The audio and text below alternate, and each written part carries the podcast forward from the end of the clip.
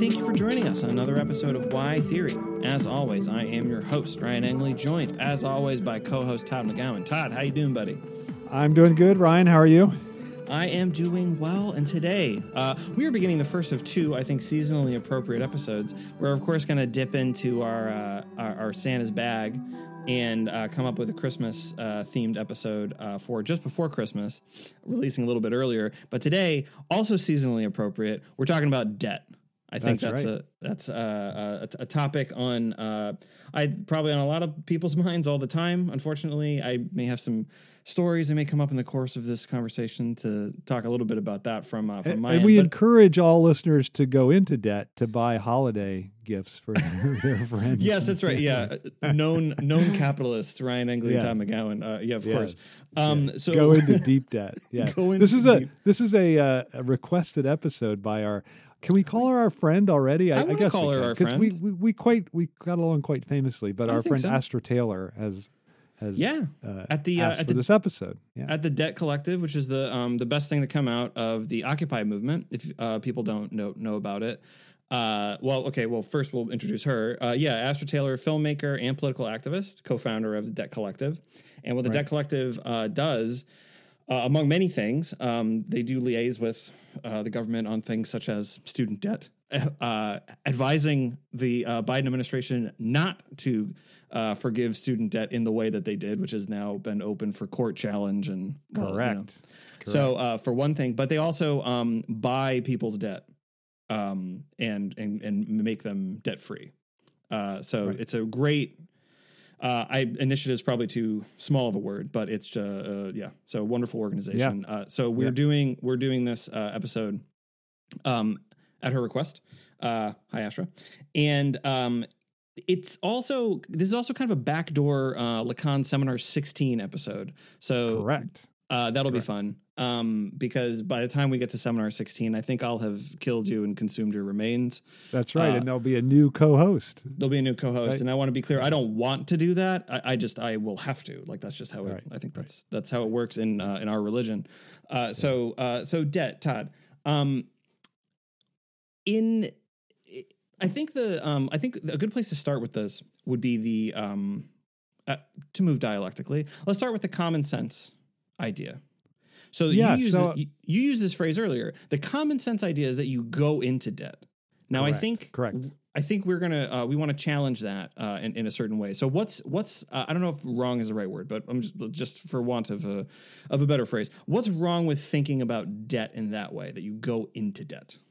Right. I think you said this to me, and I think it's right that that debt is asymmetrical, right? Like debt is this, the yeah. you did say this, and I, debt is the starting point, not the position that you fall into. So, Mhm. and I, I should be clear, this is within capitalist society because I think it's possible to imagine other epochs in which this wasn't the case, but capitalist society absolutely depends upon nearly everyone being indebted and and for sure the working class being indebted and we'll talk a little bit later about the structure of the way pay is given out and the way that that ensures debt Mm. but so so debt is primary and i think Mm. that's a really important way to think about things but it then and this is another important way in which and this is something else we'll talk about at length way in which debt is ideological that it gives you the sense that you can somehow get out of debt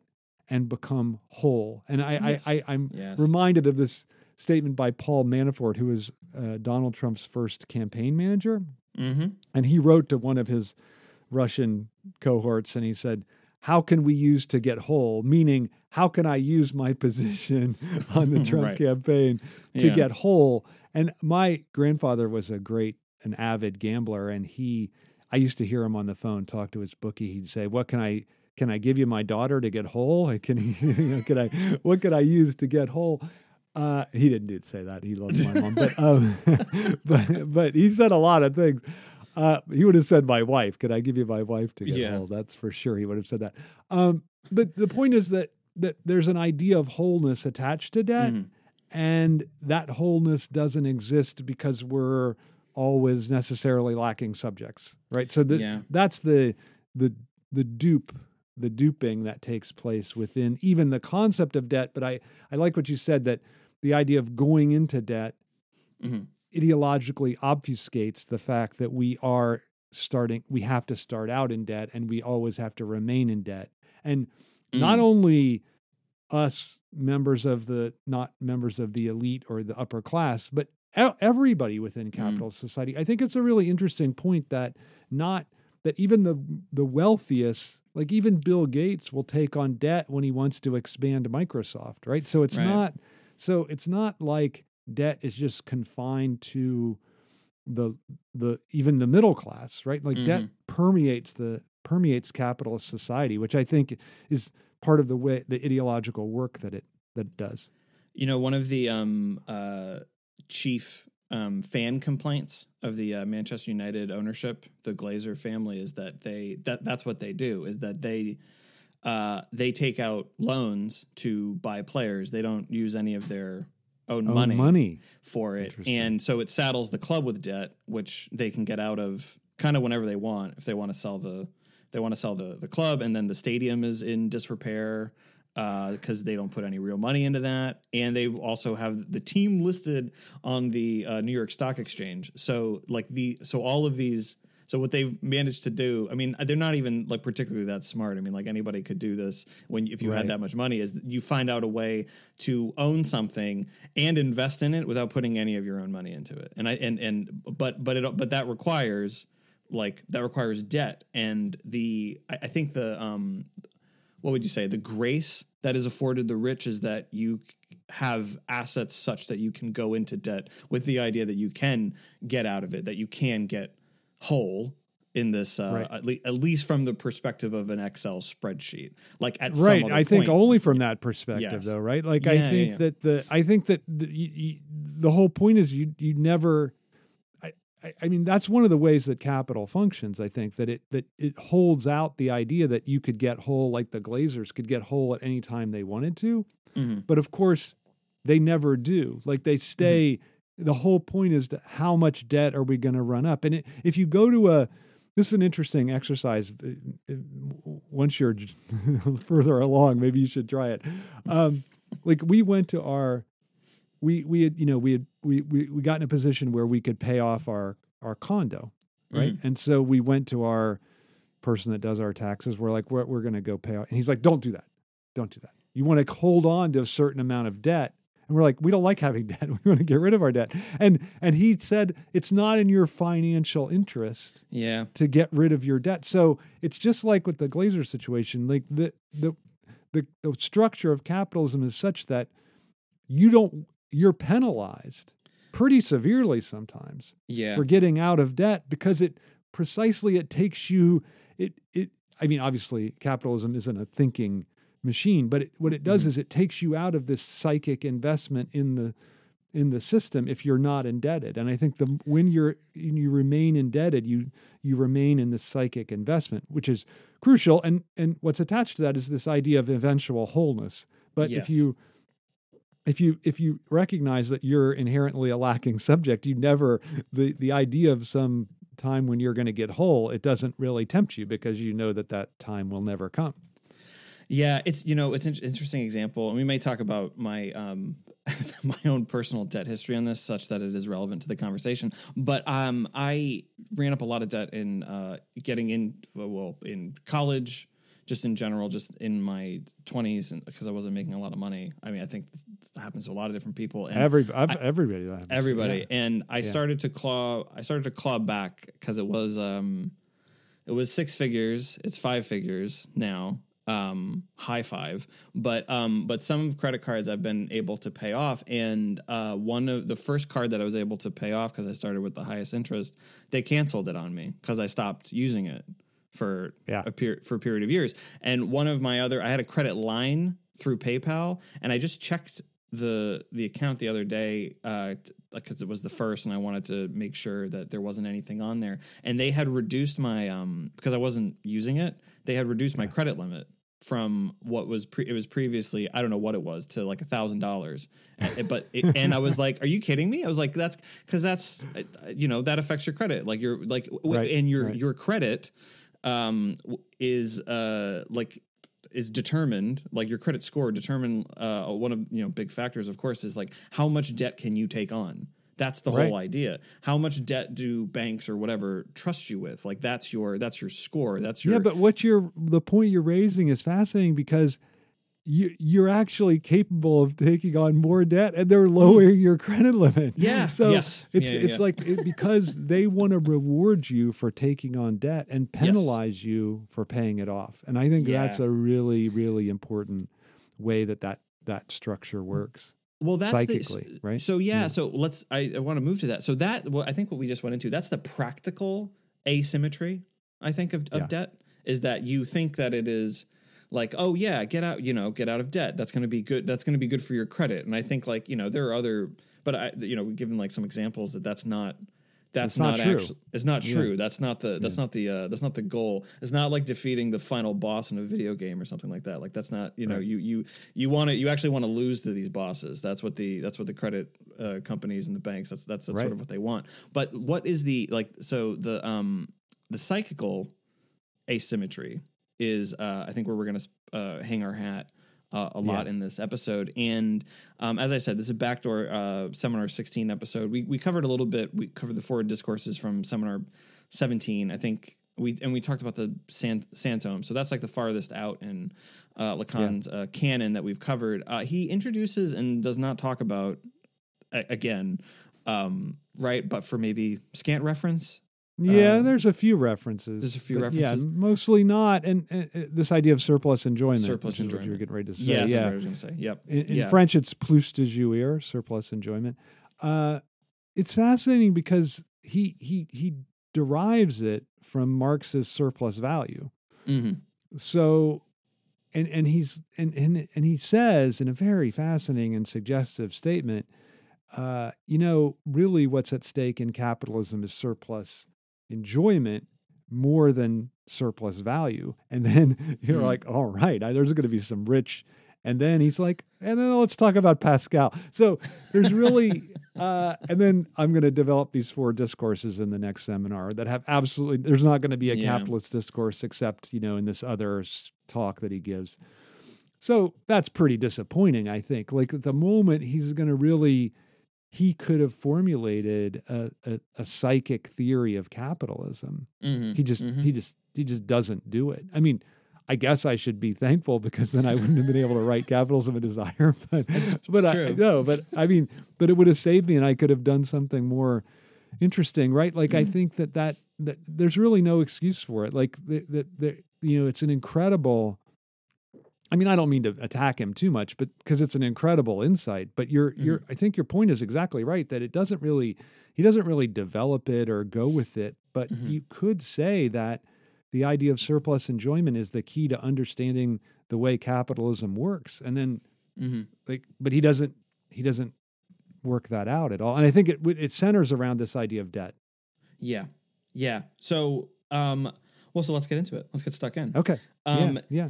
I think um, this is your line, so I'm not gonna. I'm gonna just say this, uh, but this is your this is your idea, but I'm going to say it. Just like how, just well, I mean, Just how I do- stole your asymmetry. You. So you stole my asymmetry point. No, you didn't steal it. You just you just said it. So I'm going to do the same thing here. The f- Yeah. the this is your point that the fundamental gesture of capitalism is to turn a lacking subject into an indebted person.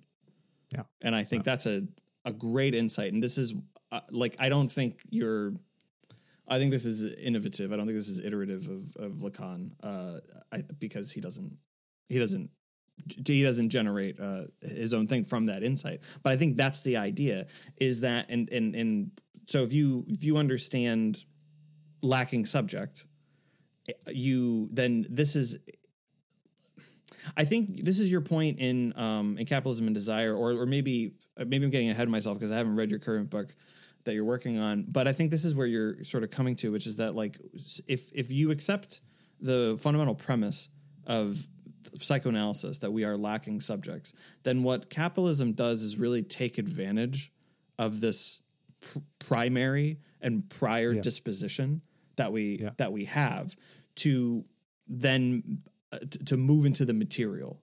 So such that then the psychic reality that we walk around with all the time, lacking subject, smashes up against material uh, uh, re- uh, reality, for want of a better word, and and it, it's mutually uh, reinforcing that like you know uh, the that g- going being able to being able to to to to get a mortgage, right? To go into that kind of debt is a goal, right? Like so, Yeah. and and and that trajectory is uh begins in the psyche. Would you say that's sort of your point? Yeah, absolutely, absolutely right. And then, you know, and then the the the re- but I I I I would even add that it I think it provides respite, right? Like the Mm. the like we think of being in debt as a horrible thing, and of course it is a horrible thing. That's why there's a debt collective, like a debt initiative, that, like that, that attempts to like deal with the problem of debt, especially Mhm. debt uh, incurred by predatory companies or by Mhm. coll- universities that, that, that, that issue loans, banks that issue loans so people can go to university. Um, but the the respite is that it it allows you to see there. It seems like there's a light at the end of the tunnel, right? Like it seems like if you're a if you recognize or confront yourself as a lacking subject, there's no light at the end of the tunnel, right? There's Mhm. no Mhm. because everything that's excess that every every moment of excess that you can possibly experience uh, is is intricately linked to your lack right like there's no like you can have this moment of excess just because you're lacking not it, the excess doesn't eliminate the lack but i think with debt it's the opposite with debt you think wait a minute once i get out of debt then i'm then i'm home f- even use these terms right i'm home free Right, I'm right, right. whole. I've Yeah. I've overcome the the burden of of my of my debt, right? And I think that that that getting clear, free and that's another term people use, right? I'm free and Yeah. clear of Mhm, it. And mhm. all these terms suggest a leaving behind of that burden and of that suffering and I'm I'm I'm out I'm I'm free of it. And I think that's the really misleading dimension of lack. I mean, that's a terrible slip. It's a really misleading dimension of of debt that uh, re- relative to lack because lack doesn't give you that that out in the way that debt does. Mm. Well, yeah, that's really interesting. I mean, like, yeah, like the if you if you think about the again, just to, to go dip back into the practical and the material, like, why would you why would you want to get out of debt so that uh, no one would say it this way, but this so that in the future you can take on more debt or you can use the debt that you can take on, you can do it more wisely. Like that's the I, that that is I, I think the idea is that like oh I made mistakes. I mean like I was telling you before, like, um, I, I stupidly, and I'll, I'm going to offer my my my stupidity as a sort of a. A lot of people have done this, inclusive of me, not quite to the, your extent, but anyway, go ahead. Yeah, go ahead. It's So a it's a good story. I mean, it's I- good. Yeah. I guess so. Yeah, yeah. So after the after, I mean, long time listener. Maybe this is someone's first episode. Um, if if if it is, hello, hi, hi, new listeners. um, I so after I was in the car accident that left me with traumatic brain injury. This was uh, 2007. Um, as you might imagine, I didn't have a car anymore. Uh, so I, uh, to my mind, needed uh, another car, and I was. This is that's what I thought I needed. Uh, we'll get to what I probably was I actually needed in a second. And so I bought with my father's help. I decided to take out a or loan. lack of help. for la- well, that's you know my mother listens to this and I think she would Okay, agree oh, you. no no no. I think she would I think she would agree with you at the time but it wasn't like he was just was trying to do what I wanted to but I didn't know what I wanted Yeah. I didn't know what I was Yeah, doing yeah, so the um so I got a new car like a like a new car not a new to me it was a new car it had four miles on Right. it Right. and um I got this loan that was terrible uh it was it was like a I don't know what's a regular car loan is like how many years it's like uh, five years, I think. this was like it was a seven or eight. It was wow. I didn't know they could do that. that's, that's Yeah. that is the proper reaction. Um, and it was just such an albatross for me, and it was like that's why like I had to I had to I had to work at Walmart. I had to pay off this thing, and then I was a grad student making less money than I was when I was working at Walmart. Um, and I So had to take another loan out. I had to take that, out a loan to pay off that loan, but then the loan that I took out because at, at UVM because of the circumstances, the interest was so high. When I went to URI, I had to take out another school loan to pay off that one, and then just to get to a place where it wasn't so immediate. So I could stick Right. all that loan on the later base and not think about it. And the but to me, I had one friend who saw who saw through the whole thing. My friend Dan, who I don't know how often he listens, uh, but I showed him my new car. I was like, "Hey, I got this new car," and he was like, "How much? What's the value of this car?" And I said, "I said like I think twenty thousand. He's like, "So you're twenty thousand dollars in debt?" I was like, "Well, I got a new car." He's like, "Well, you got twenty thousand dollars debt," and I wanted to change the subject and not confront that, but he was right. Right. He was right. very right. And uh, so that that whole that whole thing though is like it, it what this this idea of respite is at at every so at the stage where I took out loans to pay off other loans at each stage of that it did feel like I was accomplishing something. No, I know like- that's the thing, right? Yeah. I, I agree with you. It doesn't feel like respite. It feels horrible. It feels Yeah. horrible when you have creditors calling you, or you know, you you're you're you have to think about declaring bankruptcy, or you know, all these things Yeah. feel horrible. But there, I think that, and I think when you th- look, there are people obviously who, when they didn't see a light at the tunnel at, at all, they they've killed themselves. So it's not like it's not a it's Yeah. not nothing. But the point is that the the the the structure of debt is such that it creates the image, the future image of amelioration, right? And I think Mhm, that's mhm. what's different than lack. And even and and and there is this you can also play this game like you've played it and described it of infinite postponement, right? Like Yeah. you postpone it, put it off a little bit, put it off a little bit. And I so I think there's that whereas your lack you have to confront every day all the time. Right? Like the, the debt you can just say, okay, I'm going to put it on a new card and postpone it down put it down the road and I think that's why it really I think really the I, maybe this is hyperbolic to say, but I, I part of me thinks that the the the key to capitalism's psychic hold over us, its power over us, is Mhm. it lies in debt. Like lies in the way that debt functions as this. You know, obviously there's the seduction of the new commodity and the way everybody's drawn to that. That- of course, that's a Mhm. big part Mhm. and the the the ideal of accumulation.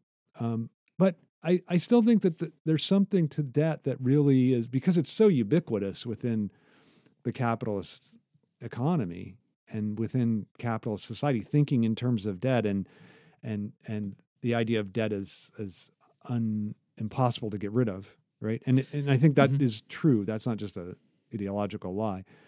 Uh, so I don't know. So I think that that's it, it, it's really a crucial thing, and I think your story really shows how it how it just insinuate like and and the way that it's tied to getting the commodity, right? Like you you, Mm. you you the new car, you felt like you, and so the only way to get the commodity that you want is to increase your or go into.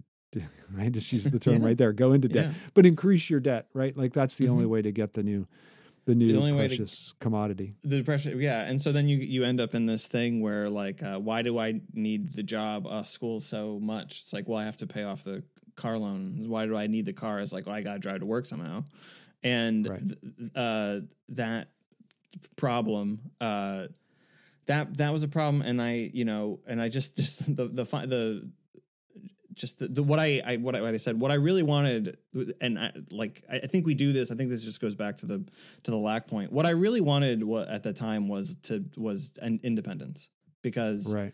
it was after the car accident and I was in the hospital for a month and then outpatient rehab and I was just so dependent on other people and so I thought that a car because this is like um it's been maybe a long time since we talked about this but like the the way that um especially in this country um the way that we talk about freedom is as it's though you can acquire it as though Right. it is a purchasable good sure. and we'll we'll talk about um freedom in a different way when we uh out in the new year when we talk about Sartre and being in nothingness because I think he's really good on this point in that book.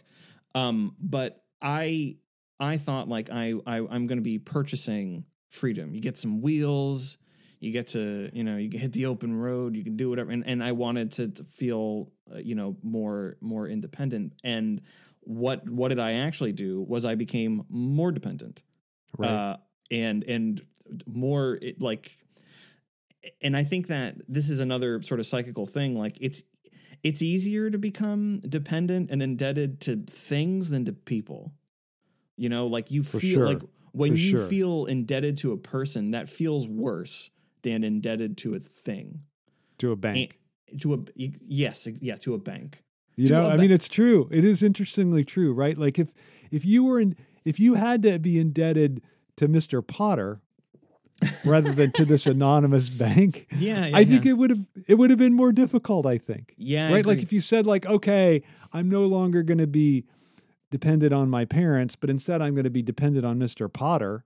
Yeah, Then I think it you you might have thought twice before you bought the car. But I think that the fact that it's just the anonymous bank, the thing, mm-hmm. I think you're really right. I think there's really something to that. And I think it's important that banks do not personify themselves. Well, it's like isn't Right. Deal or No Deal the best example of this? Did you ever watch that show? I never watched this show. You've never watched that? Te- Man, never Todd, watched it once. Tell know, me, tell me. What, people will know what I'm talking about is that there's deal or no deal. th- There is the, a figure of the bank on the show, but it is a person in a room in a darkened room, and it just it just says bank under the person's name, and so it's like the is there is their visage dark so you can't Yes, see them you can't all? see oh them. wow. You Oh, can't see wow. it's to it's like um it's like uh uh what's the um what's the film? Oh my god, why am I I'm I'm gonna blow Oh, every uh, single Testament of Dr. Mabuse. Thank you very I love you. Is that That's what you had exactly in mind? That is exactly Wow. what I had in mind. Okay. Yes, it is. It, it is like Testament of Doctor Mabuse. That is exactly what it looks like.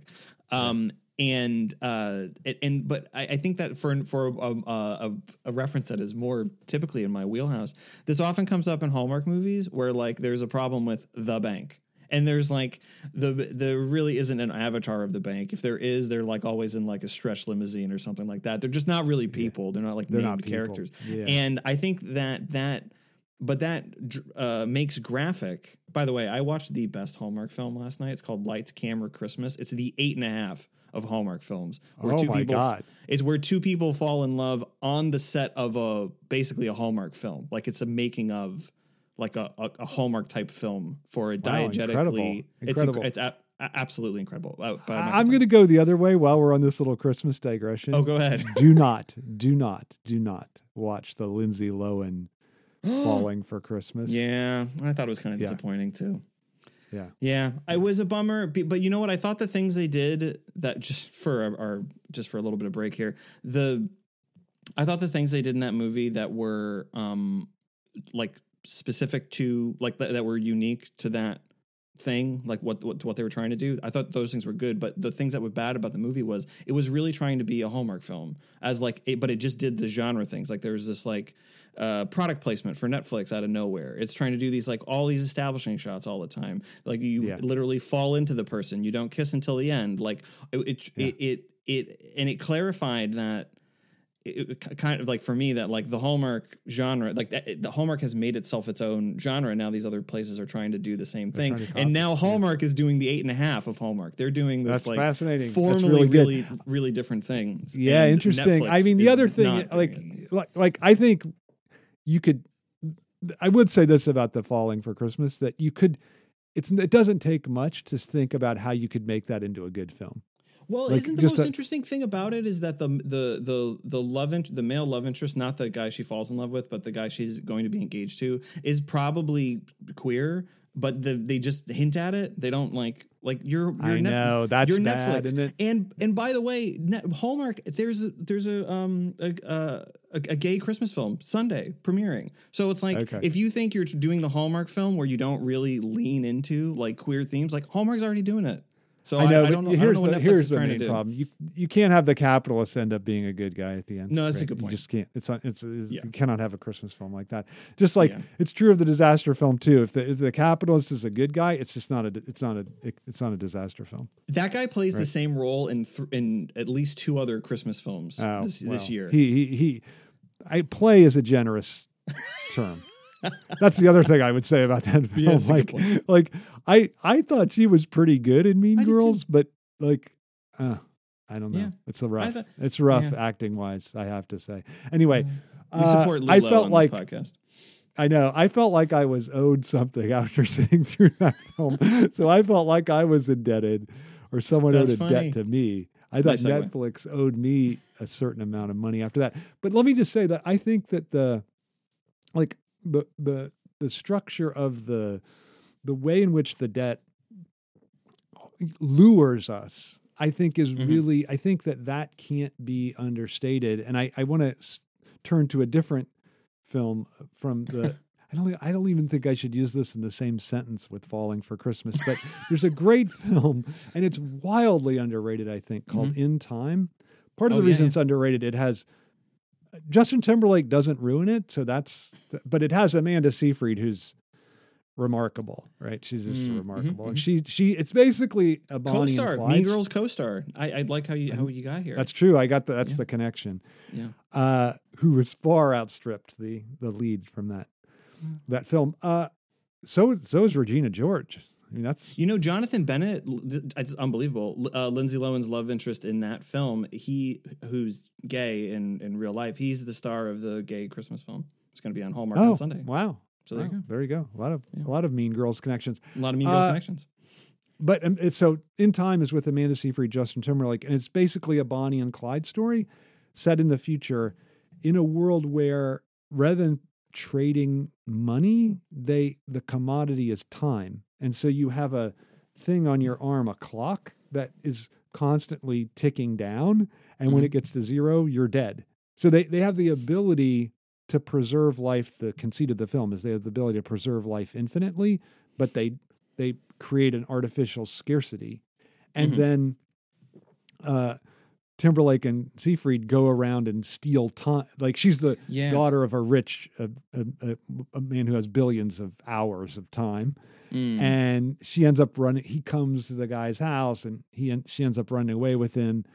And they they become lovers, and they rob bank they rob banks just like banks of time, and they give Mm. it to the, the just like Robin. They just they redistribute it, and, and but what's interesting is they don't like Robin Hood is charitable, right? Like the redistribution is charitable. Their redistribution is political. So they by Mm. redistributing the time in this like wild way, they throw off the entire temporal economy because like the the whole economy depends upon people feeling indebted indebted relative to how much time they have. So you're Mm. all you're always behind the eight ball and you're you're barely making enough to live even the next day, right? So you you- have to yeah.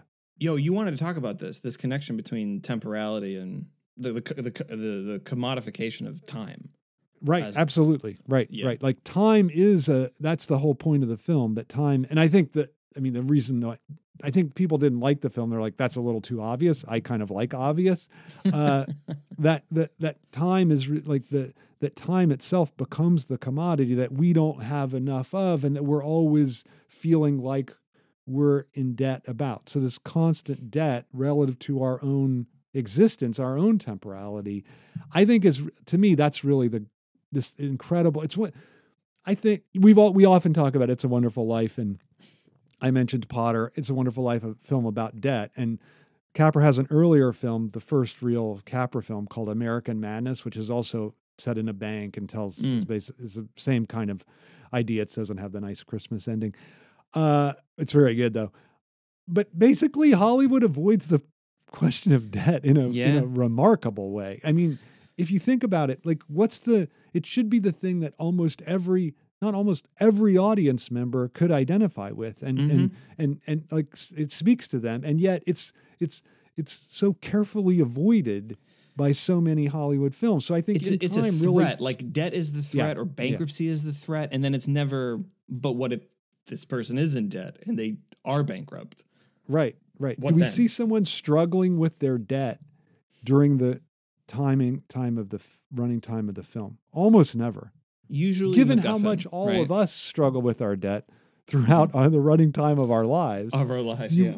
you wouldn't you think that that would be part of what the film would depict? But it's it's incredibly rare. I think. hmm Yeah, it's t- yeah. Typically, typically it's the like it, it is the uh, the uh, the rocket booster to get to what the point of the film actually right, wants to do. right. You know, like it's uh, um, you know what, like uh, uh, Janet Leigh in Psycho. I mean, that's part of why I said I said MacGuffin, right? Like you know, she it's not that she's in debt, but she doesn't Well, her have the money. but her to, her her future partner is in debt. I think right. He Oh, has to pay right. off because right. he's getting divorced. He doesn't have enough to afford right to pay the divorce and then to set them up, in, for, for- in yeah.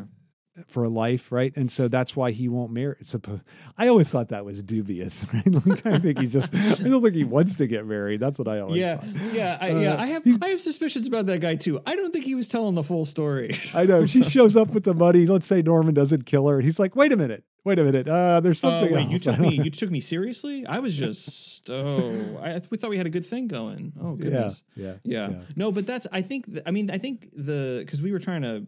I'm sure that there is a, a, a good example of a film, and obviously, like The Big Short is about the financial re- recession. Yeah, but we he, he his name is stricken from the book of life for us. So for, fair, yes, that is true. That's McKay, right? for the what's the the asteroid film, whatever. Yeah, no, it's- Let's not even say the name of the film. we would not even get we- into it because yeah. it literalizes the problem and it shifts Yeah. what the problem actually is. That's Yes, sort of our yeah. quick take on that. The um, but I think, and there probably is a good like a, like a really good film about debt that we're just not thinking about. Um, I mean, like, but think about a film. Uh, what is it like? I don't know, like Shawshank Redemption. Yeah, You know, like like like that. Um, the it's the the debt is not is not the part of it. Like I mean, I think part of part of what well, I think part of what is so appealing about that film for a lot of people is this like the unlikely overcoming. Right. That's Yeah. what. That's Yeah. what is like very uh, appealing about that movie. And so even if there was the, the a, a debt central film, it's like what you what happens is a that you that you want to see you're getting or or the or the Hollywood is invested in showing is the unlikely overcoming. And then as Slavoj often talks about relative to other phenomena, you typically don't get the uh, there's no day after. And there and That's right. there's no That's right. You, you know like there's no when you go because in it- debt again. exactly because if you did that's my was going to be my point because if you did do the Yeah. day after of the unlikely overcoming debt it's going to be going into debt again and i mean and Right. that would make a really Right. provocative point uh Yeah, that'd be a great capital film, but That'd nobody's going to make that. No right, one's gonna make that. Nobody's going to make that. I, I mean, it's interesting because I was thinking as you're talking, even the even the great heist films, none of them are about Mm. The people who do performing the heist are struggling with debt and they have to get out of it and they perform the heist. think about point break i mean like they're living they're living this great like bohemian surfer life it's not Right. really about it's they're they're not i mean that's an that's also i think a pretty good robin hood uh it is. It is. you know Yeah. a film but but it's it's same same thing yeah they're, Yeah. they're the people who are doing the bank robbing it's i mean but that's I- that's kind of why that that film is really good is that because they don't need the money like i don't know i think like but but that's Well, but I, it's yeah. hard. Like in Oceans, Danny Ocean Yeah. doesn't need the money. It's very Yeah. hard to think of a film where the Rififi maybe right. Like the I think that he's desperate for the money. right Uh, and there's a but that's a French. You know, that's Yeah. a French film. That's a little. Di- it's probably the best heist film ever made. I probably Mm. most likely. But uh, but the other. I mean, most heist films. It's hard to think of where it's the, like there's a debt and then there's the heist and then you've you're you get the day after, right? Like you just Yeah. don't you don't really get well, that. well, but this. So let's go. I'm glad you, you brought us to, to the heist film. What is the problem in the heist film? Isn't it always just one more job? Yeah, So Yeah. so it's it's- so it's not a so it, it it um it has the structure that we're trying to draw out of debt as a concept, even though uh, debt as content is not in the film. So I think it- yeah, I think that's true. Yeah, it has the it has the form that we're trying to draw out of, of debt, but it doesn't endow it with that content. So That's like- absolutely right because you never you never have performed enough heist to satisfy the desire to heist, right? Yeah. Like you- uh, Yeah. Right, right. I think it's which is true of debt too. Like right when Yeah. you think you're out. I mean, or the the line from Godfather 2, right? Just when I get out, they pull me back in. Like that's, That's- the that's logic from- of death. I think that's why Time. that line speaks to people so much Yeah. because no, n- I mean, no one is in the mafia, right? No. Like, I mean, when I say no one, I mean like the percentage is so small, it's it's insignificant. Well, yeah, But- like no one hits 700 home runs in baseball. It's Right, same, right, exactly. It's the same like thing. four It's the same people, thing. same thing. Yeah. It's the same thing. But and yet everyone loves to quote that line. They love that. You know, just when I got out, they brought me because me I think back. everyone feels that way. And I think debt is one of the main ways that they feel it. This like I just I'm on the verge of getting out and then they pull me back in. Mm-hmm. That is Godfather 3. I want to be very clear. Isn't it Godfather 2? No, it is not. That is the best the the the line in Godfather Three because what uh, Michael tries to do is he tries to get he tries to cleanse his soul by going to be involved in the church, and he finds out they're just as corrupt as things that he's been doing his whole life. That's, wow. Yeah. Really? The idea of that film is is great. I think. I think it's. I uh, always thought that that had the potential to be the best of the. It, it, it's almost my favorite, except i- i- if Winona Ryder had been in it, she got she had a breakdown. You know the story, Yeah. like she was going to be the the, the Sofia part- Coppola character. yeah, yeah, Yeah. and and then you know maybe maybe it's the best one. Maybe then, I don't know. But- has the, I, potentially has the best idea. I, I think. I think I, I'm. I feel pretty confident in saying that. Like, you get the murder of the Pope in the beginning, right? So Yeah. there's that whole thing, Yeah. and yeah, yeah. I, I'm yeah. I'm, that's one could we didn't talk about that as a conspiracy theory that we might believe, but I might believe that one. That's pretty funny. That's pretty, Yeah, that's yeah, pretty good. Um, Yeah. But I think that like uh, the the line, like you know the. Are you the- sure it's from three? I can't. Yes, I, am Todd. Yes. Come okay. I'm going to edit out your the fact that you've got this wrong later. No, you don't have to. I you don't have I'm to. just kidding. I know it's me. I'm. It's my error. It's going to stay in. Okay. No, no, it's fine. No, it's good. Yeah. Yes, leave it in. I want you to listen I, back will leave to it. it. Yeah. And and remember and watch Godfather 3. I mean, kind of a I am going to rewatch. Yes. Although I. I don't. I'm. I'm an anti-mob movie kind of. I know, I know, I know. You know. Yeah. It's my own Uh, limitation. But that's we'll talk I think we'll probably talk about that when we get back to our Hollywood genres and we do the gangster the gangster film. Yeah. So Yeah. uh, topic topic for another time. But that Yeah. line, the Michael Corleone line from Godfather Three, is that what it, you're you're you're right about this appeal is that like, but the the thing is, it's not as Michael is saying. What Michael is saying is that like he thought he was out and then he gets pulled back in as that's Yeah. the negative. But the, what we're trying to say is that's the appeal of debt is that you Right. always get pulled back in. Right, Is that the the appeal is that you do. It's not Michael's position where he wishes he was out. It's like like you like consciously yes, everyone wishes that they're out of debt. I wish Right. that I was out of debt. That would be really great. I think about it a lot of the time. But it, but the but then, you know, you think about what are the things you're going to do after you're out of debt and they're all more debt or just different debt. You know, it's Right. it's it's new debt in different places. It's like it's and it ha- has that uh, it, the debt has the new car smell that I became intoxicated with in 2007, for example. That's So, really good. yeah. It's really good because I, I think it's such a good point about the difference between your conscious wish and your unconscious desire, right? Like your Yes. of Mhm. course your conscious wish is to get out of debt. It's everybody's. Yeah. Except the you know the the the the manipulative capitalist, right? Like who Mhm. understands how to use debt.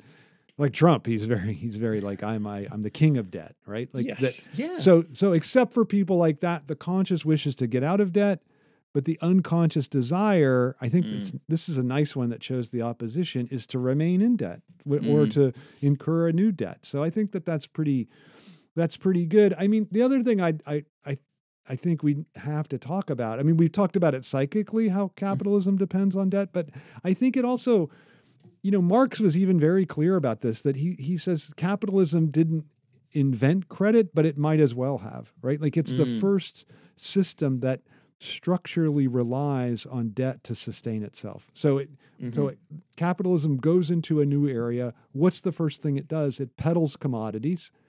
And then obviously the people in the new area have no money to buy the commodity because Right. their money is doesn't relate to the money that if they do have their own form of money, it doesn't translate to the money of the of the incoming capitalist. Mhm.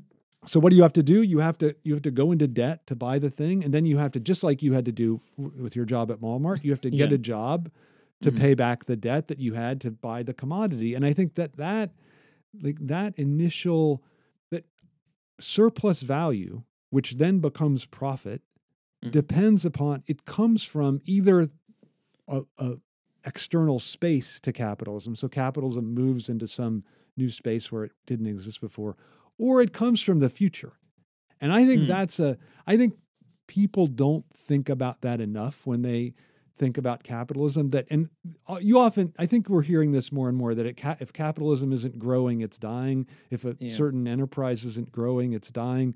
But what they mean by that is it has to be growing because it has to be getting its its profit, its surplus value from the future. And Mhm. so it has to there has to be this promise of more that then comes from the future. And and and, and that's why debt is is requisite for the accumulation of capital, right? Like if Mm. there's there's without that opening to more in the future, where's the more coming from? Right? Because Yeah. there's a like there's what what is present now is is what there is, right? Like that's the capital that there is. So where do you get more? Well, you can either get more from going to another place, and now the whole globe is pretty much covered by capitalist economy. So you have Mm. to look to the future, right? Like that's, I mean, that's the great line from Chinatown. You know, like when when Jake Gittes says to Noah Cross, he says, "How you know? I just how much are you worth?" And, and Noah Cross is like, "What? I don't even understand the question. A lot." And and Jake goes, "Well, what I don't understand is." You know, how much better could you eat? What could you buy that you don't already have? Right. and Noah Cross goes, the future, Mr. Getz, the future, right? Like that idea of, and that to me is just about the the very structure of capitalism and the role that debt plays in opening it up to the future. Yeah, that's re- that's really really nice. I, I know I've mentioned this uh, before. My my uh, my friend uh, Aimee Bahng, uh, B A H N G. If anyone wants to look this up, she's written a really nice book on uh, for Duke uh, about financial speculation and speculative fiction, and like the draw the line that she draws like like sort of exhaustively is that there there isn't anything more real about speculative futures markets than there is about uh, speculative fiction about Oh wow. yeah, yeah, it's it's really really. I'm simplifying her argument and what she does, but that's the that's the broad stroke what she gets into in that good. book. Yeah. Yeah, yeah, it's it's really good. I like to teach from it um, from uh, from time to time when it's uh, when it's relevant. But but that I, I think the the idea what I want to add to this is like something that uh, that we talked about before uh, is that like it isn't it's it's a it's kind of a two step thing. It's not just the it's not just the future. It's that but the future has to also remain predictably and reliably to the shape of the present. Yeah. you know because it can't it can't be too different. If it's too different then you can't know that you not you can't not not know because you can't know whatever. You can't speculate that the thing is going to be whatever thing is that you're speculating on is going to be worth anything. So it's this tie where the future has to both um it has to adhere greater value but also remain stubbornly the same and you can Right. see that with like uh with like the the lockdown portion of the pandemic for uh the US in it was what like 3 weeks people weren't on cruise ships and then that whole industry needed needed to be Bailing bailed out. out Yeah. and then and and I you know I said this when we we talked with um with with Astra that like then a, a boat gets sideways in the Suez Canal and people all over the world can't get Amazon packages and that like like so the the thing for all these markets and for these companies is that uh tomorrow next month next year it needs to look a lot like today but a little bit better financially Yeah. speaking that's Yeah, what yeah. that's what they need and i think that and so one of the things that i think makes a lot of uh living like existentially very hard is that because that's what these that's what these markets and these companies need we do feel locked into this relentless present where like our life looks really the same day to day year to year and a little bit worse not a little bit better Right. and so there's that like again there's that there's that asymmetry is that like of of how how does how does debt operate for us and how does debt operate you know for them to just to, to make it an uh, us versus them thing and it's it's also that that also ties into what does the future need to look like as well and all of that uh, uh, uh, tapestry. I think it like it, it it comes together to to create this thing where like you see like the what the what the future the asymmetry of what the future needs to look like for the capitalist and what the future needs to look like for you know me and you. Uh, Yeah. and and you know any any the, the 99% right to go back to the occupy uh, yeah. movement slogan is, is that that uh, that asymmetry is crucial to how uh, debt functions and and as this as the as the I don't know would you say the engine of the uh, of the economy it has to be I think it's prob- absolutely the engine of the capitalist economy, right? Yeah. Like I think that's the thing that doesn't which again makes it so striking that it doesn't get uh played out really in any popular media. Like there's no there's no like Well, that would be exactly why, right? Wouldn't that be our Right, I be our know? I know, It's just understand that, psychically right. too much, but but yeah, yeah, it's yeah. too central, right? Like I think that that's the uh, but it's it's just I, I find it fascinating because the other thing is it's it, it's like it's the stuff of a thriller, right? Like it's Mm. not like I mean, there's a lot like okay, I understand why there's more romantic comedies that are about the time before you get married and when you Mhm. first fall in love, then the, the, the your entire the entire married course of a married life, right? Like that Mhm. that, that that's okay. Like you could you could maybe argue that oh well, there's a there's a lot of like tension and and excitement within the married life, but but okay, it makes sense that like the the real time of like tension and and excitement and thrill is is before, right? Like that makes Mhm. sense. But the the debt thing, I don't think it it doesn't work that way because there's tons of tension within debt. There's a Mm. ton of like you could there's tons of like you could there, there's a lot of great villains in the world of debt, right? Yeah, like, like Hitchcock's great line we cited all the time the villain makes the picture. Well, you could make a great film about debt and It's a Wonderful Life's the perfect example, right? Like Mr. Potter is a phenomenal villain and he he's a he creates he's like a walking debt machine. Yeah. That's what he does. He creates debt. You know what his best I- line is? I just I'm sorry. The best No, line go. is the best line is after uh, George Bailey wants to live again, and he's just running around Bedford Falls saying uh, "Merry Christmas" to everybody, and he Yeah. ba- bashes on Potter's door and he says "Merry Christmas, Mister Potter," and then um, uh, Barrymore says "And a Happy New Year to you too." In jail, and it's this, little pause. It's like you can hear. I I'm certain that that it was written with a dash to in jail. You, you could just hear it. You can just hear Yeah. the dash before he says in jail. It's anyway. That's the best line. That's But pretty sorry, great. Please, pretty you're great. right. No, but he's a great villain, and Yeah. so it's again, it just makes it so striking that there that there were these films about debt in the 30s and 40s, and then Mm. and then kind of a just a, a an absence of them. After Well, so, Well, it seems like well. So this is this is interesting because I mean, you would what would be the obvious answer? Is the Great Depression? Is Yeah, would yeah, would be would yeah. be what? And it's almost like that was like I find this really I find this really interesting in media. I'm writing a little little piece on this. Might maybe would come up in some months, but like I think you would say that the Great Depression was just it touched too many people for it to be ignored. Even like even it not being talked about directly, but just like the ideas Yeah. of of debt and and being uh, you know and and and not having enough and and really being like you know living day to day and I I think that, that that's probably true um but I, I'm not I don't know that that I would be satisfied completely with that answer because there is and I feel pretty confident saying this you are not going to see the pandemic in many movies and many TV shows it's just not no, it's gonna be amazing. I know. it's I know. not going to happen and that happened to the whole world that happened to everybody Right. so Right. i think it's um so People are it's- so bored by it immediately.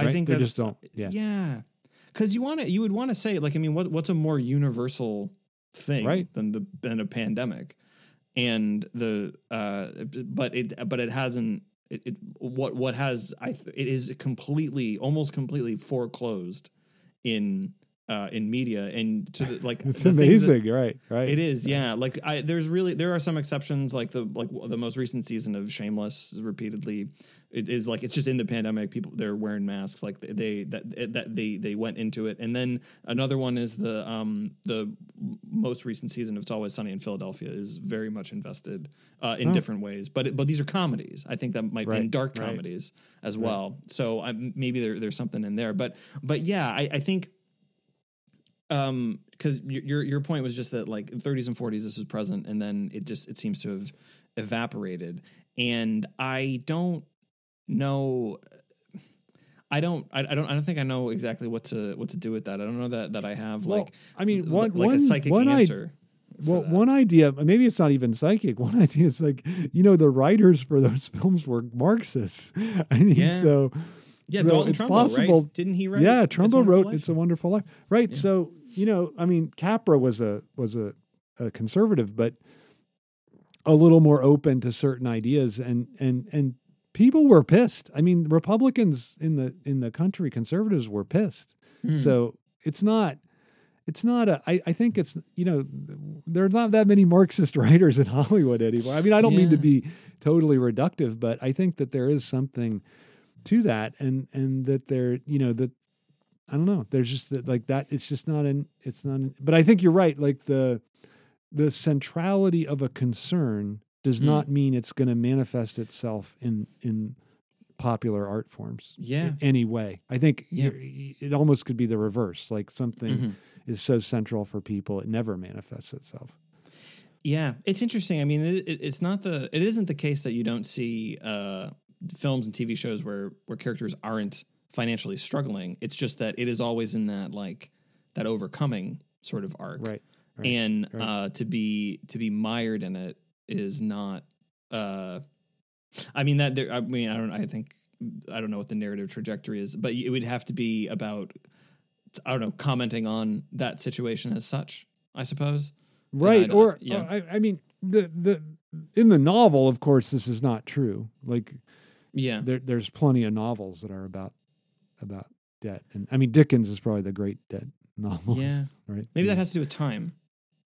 And yeah maybe that's maybe that's why in time that was your was your uh, film that and it, it's about debt, but it changes it to be about temporality. about time right it has to shift the turf really in a way yeah i don't i mean it's interesting because even the films there's a couple of films about the the crash of 2008 and that Mm-hmm. came out from hollywood there's this one called Larry Crowne it's with tom hanks and julia these are neither of them are good uh, Mm-hmm. Julia Roberts and, and Tom Hanks, and and he did he loses his job and he undergoes retraining, and then that Mm. leads him to a job. So it's just I've always thought this training thing was such a funny like, okay, there's not enough jobs offered, but you're under going to go undergo retraining, and then you're going to get a job. That does I never understood that. I mean, obviously people need training to do whatever, but uh, Mhm. like that it's such a it's such a non structural way to understand how capitalism works right Well, Like, can well, I, can we talk about this? Like, because you just brought up the recession. I mean, you're you're Yeah. going to mention another film, but like your it's called in the company of men or mm, company man or something, something. Oh, Company- it's with yeah, ben yeah. affleck and uh maybe tommy lee jones something but it, it's also bad it's also about like not it doesn't really take the problem of debt seriously well, or the problem of recession, because isn't your point Yeah, that under capitalism, a recession is the result of too much? too It's much a result of excess, too much product. Right.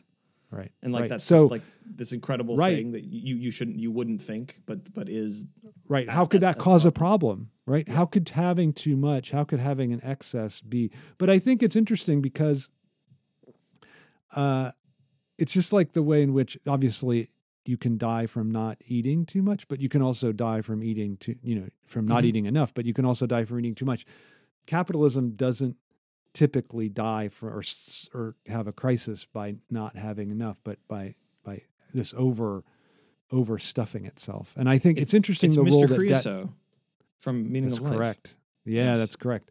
Uh, it's interesting because that the role that debt plays in that is that it that debt fuels this hyper over production of the of the commodity, and I mean debt allows companies to to build new factories if they're making anything or to hire Mhm. more people. Do and and then they can they can expand and then they can create more of the commodity that they're selling. And then the question is is there going to be enough uh, is the is the is the market going to be able to absorb that excess? And the, and and and if it, the answer is no then there's a you know on a large scale then there's a then there's a recession. And so it's it's it's interesting the role that debt like the control over debt is the is really the mechanism by which the economy tries to uh, try by by which the Federal Reserve tries to keep the economy between hyperinflation and too much unemployment right? Like that's the Mhm. that's basically the wager. And it's it's all ac- accomplished through the control of debt so i think i almost think it's hard to really overestimate the role that debt plays in structuring our everyday lives which again comes back to this in, incredible question of why debt isn't central to what we talk about and think about artistically all the time Mm, mm. Yeah, it's doesn't it isn't it just one of those things? I don't know. I, I think it's it's uh, one of those things that you think is like, well, there's no there there. Like, what else are you gonna say? Like, there's debt. But I think that like uh, because maybe it's just so. I I I don't know. This, I think this might be my answer is that like it, it is so present, it is so banal and so regular, and I also think it's sometimes personal. It's like a little embarrassing. Like Yeah. when I was telling that my little story, I f- felt a little embarrassed. Like I shouldn't have. I shouldn't have bought the car. Like you're filled with like uh, guilt. Well, right. I, that's an interesting thing, right? The way in which guilt, like debt, is is attached to guilt, right? Which Yeah. okay, like we know something about superego, right? That, that Yeah. guilt doesn't make you not do something; it makes Yeah. you do it more, right? Like the more you feel guilty about something, the more you indulge in it, not the less that you do, right? So Mhm. I think that's a really important thing about the psychic power of debt over us. That debt makes us feel guilty about being in debt, and Mm. and and and and it and that makes us tied to our debt even more i think or, or to our status as indebted. So i think that's really i mean that's one of the ways it functions psychically and that's one of the ways that capital takes advantage of debt right? Like it it it, it, it gets people to feel bad about being indebted while then constantly seducing them and and not just seducing them requiring them to be in debt right? Like you it is impossible unless you have money from the past you Mhm. cannot be a capitalist subject that is free of debt just because of the way they pay right like Mm. i was saying this to you before that that that that they don't pay you know nobody pays a job you either get paid at the end of the week but usually you get paid at the end of the subsequent week right like so you've right. you've here at UVM we get paid at the end of the every 2 weeks but for not for the 2 weeks we've just worked right so Right. it's not you're never even paid on time but like why aren't you paid like I work an hour I get paid uh, let's see the money right now okay Yeah, why right, why, right. why should I trust you to give me the money and why should I loan you my money while I mean I've already worked for it I've earned it why should I loan it to you up you know until but Todd, you know, what I- those jobs are? Th- that's getting paid under the table. That's what getting That's paid right. under the No, I- table is. You're I actually know, paid on time. Yeah. I know it's fascinating so and it I has to be out of the system. has to be out of system right i used to Yeah. work at the, when i was in college i used to work sometimes in the summer at a temporary employment agency. And one of the ways the guy would try to sit like sometimes i'd be like i just worked a night thing and i, did, I was tired you know, obviously. Mhm. and i didn't he's like and the guy would call me to go cash job cash job. And it's just, he just those two words i'd go all right i'll go do it. So because i knew for the very thing that you said i knew that i would be getting paid right on time. And that Yeah. that was a that was you know and I, I think you're right like it's only under the table like babysitter or whatever or whatever kind of day labor like that's the only time you get paid on time.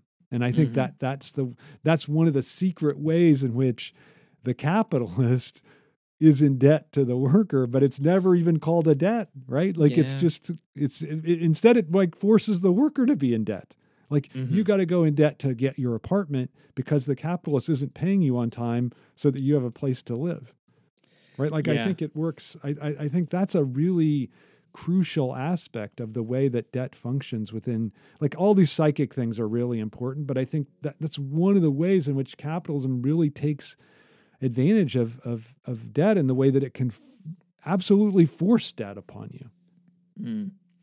You know, I think that I think someone could make a good movie about this. I think because you identified it because we got to this under the table thing. So you just you have the juxtaposition of someone as a babysitter, working as a babysitter, and then somebody going to do like a first job after Right. college or you know what, and then you have that like why was that um i don't know what the uh you know maybe this is the thing too is that like the the horizon the the my imagination is that like well um capitalism can't be the villain in the film it has to be a person and it's like no of course it can be the villain it's just not Yeah. like that you know It's like It never is, right? It Yeah. never is. Yeah, I can't think. I mean, that there we're gonna we're gonna it'll be till the cows come home that we can think of a. Uh, I mean, Hell or High Water. Slight. We've talked about that film before. It's slightly. yeah It's slightly it it capitalism is- it's the bank Yeah, you know it does. It's the bank. It's the Yeah. bank, but it's faceless. Yeah, it's Mhm. pretty. It's pretty interesting along those lines, I think, because it does it does try to keep capitalism as the villain, but it's the it's these. I mean, the a guy even says, "I hope you, I hope you screw over these banks by paying them with what you've stole from them. That's the Right. Texas way. And I thought, Right, right, I don't think that's the Texas way. I think the Texas way is these people shooting them when they're coming out of the bank, actually. Yes, that would be the Yeah. yeah. that's if That's that was the Texas Texas way, we'd be a much healthier country. Uh, Yeah, but, that's yeah. true. That's Yeah. true. That'd be it would be Um, a far different place. Yeah. It's more like it, it plays out more like we've said uh, before um, about uh, um, oh my god Daniel Plainview. Oh, uh, there will be blood. It's more yeah, that yeah. it's yeah. was more that all the sins of capitalism they get concretized in one person. So you like Wolf of Wall Street or Wall Street, like it's like it's one. Okay, you just named two of my least favorite all-time films for for exactly that reason, right? Aren't they the most mystifying films imaginable, right? Like, Yeah. the- and what I hate about it is that they attract certain. Okay, don't email me and tell me they're really great. I just don't want to hear it. So, um, they attract a certain kind of like anti. Okay, I'm totally for their anti-capitalist, like, and and they they see these films are like, look how negatively the capitalist is being portrayed. I love it, but of course, it's exactly the problem because the capitalism's been completely personified in a single bad individual, Yes. right? A psychotic individual. Yes. So then you can say like, oh, the problem isn't capitalism. The problem is Jordan Belfort or whatever Yep. Daniel Plainville, whatever his name is, right? Yeah, like yeah, I think that yeah. that I think that yeah, those films. I mean, There Will Be Blood to me is the worst because it took a it took a novel which is Yes. about unionization and then Mm-hmm. stripped all that part out and then like created the the the film that, that completely formed a misleading image of capitalism. So Yeah. you know, No, I think that's Yeah. a I think that's a per, per, perfectly encapsulated. Um, and I mean, also, you know, you you give this long title and you oil with an exclamation point like a musical. Come on, that should be a musical. Actually, a it should be a musical. A musical Yeah. about unionization. I would pay. I, I- I'd pay uh, uh, Hamilton bucks to see that. That well, that's an interesting question too, right? Like, why isn't like every musical is really about unionization, but why isn't there a really explicit film about unionization? Like, there, Mm. there's a little bit like you know these uh, gold diggers of 1935, like Oh, those. yeah, yeah, yeah. Yeah. that's they're pretty great, and they're kind of about that, but uh, that film's kind of about that, but uh, not not really. I mean, it, it's. I mean, the musical is really all about the about the coming together of the collective. I think You in know. I I hate to do this because it's a uh, it's an entire genre of media that you don't have any familiarity with, but this happens all the time in uh, JRPGs, Japanese role playing games. I've mentioned this Ah. to you before. It's like uh, like your Final Fantasy, uh, Dragon Quest, Tales of series. Like it is almost always a uh, a, a collective forms and the the for people who are never going to play a game or have never played video games so i'm gonna this is what people dis and I, what i think confirms their radicality is that as a genre this gets really easily dismissed by people as like comfort food. It just always does the same thing. And one of the sort of like the memes about the jrpg and this is it is actually true is that in the beginning of the game you're like gathering five items for make a birthday cake for your best friend. And then at the end of the game you and your new best friends you go and kill god that's but that is what happens in like all of them is that like Yeah. there's there's some uh like like world damaging or world ending uh terror and you and a group of people form a collective to not you're you're not just uh, you you're not just destroying the threat but you are fundamentally reorienting the world as such wow. And it happens pretty all great. the time. It happens all the times in these games. Like I, one of them I, that I told you about, Tales of Vesperia, is probably one of my favorites because the solution to saving the world in the I'm not going to get into the details of it, but the solutions to saving the world in the end is to make it more vulnerable, which I think is an incredible. pretty great. idea. It's, pretty a great, great. idea. I don't know pretty that I've ever seen that in film. You know, yeah, I don't. And- I can't think of one. The other thing I would say is that that uh, it's interesting, isn't it? How debt, in reality, ties us together. Like Yeah. we're all indebted, and all I'm indebted to the other person, so I have a link to them, Mhm. or indebted to the even the bank. Mm. Uh, but psychically, it isolates us. yes, and I think that's really, yeah, it's fascinating, right? Like you feel when you feel and when you feel the burden of debt. You feel like I'm all alone here, which is why It's a Wonderful Life is such a radical thing because he points out like your money's here in his. You know, you go I'm ahead. You can do do it. it. I'm- You're not going gonna do it. You, I'm not you've done it too many times, but Your money's not But- here. In, your, your money's in Bill's house, and Joe, he doesn't even say that. That's just from I think The Simpsons. your money's in Bill's house and Joe's house, etc. Yeah, Yeah, yeah. So, but that's isn't it great? I mean, that's the point that it's a Yeah, that is the point. connective thing. But Yeah. when you experience yourself psychically in debt and the burden of debt weighing on you, do I declare bankruptcy? How do I get out of it? You you feel like you're all alone. So I think that's and when you get the obviously when you get the letter from the bank or when you get the call from the credit company, you feel all alone. So I think that that's at least I've always felt all alone in those situations, right? Like I feel like, oh my God, who can I turn to? My parents don't have any money. I don't have any money. What am I going to do? Right. So I think that Yeah. that, um, that I think that that's really an important aspect of how it functions, and I think that's why these collective. I really like that. The Dashel told me, my son Dashel told me about that. He loves those games too oh yeah, yeah. for yeah. that reason. Like he thinks Yeah. they're they're in, there's something inherently anti-capitalist about that Mhm. game because it so emphasizes the the formation of the collective and then the structural change that ensues. Yeah, and not to put not to put too fine a point on it, but uh, debt makes us a collective, doesn't it? Right. I think it does. I think Yeah. it does. I think that has to be the last line. So yeah. Yeah. So what's the lesson, Ryan? I don't know. I think the lesson is in time, or for uh, if you're um, if you play video games, to uh, play a JRPG and think about think about the trajectory of uh, getting together unlikely band of usually outcasts uh, to together to kill God. So that's Okay. uh, that's what happens. That's the lesson. Okay. Over and out, Ryan. Over and out, Todd.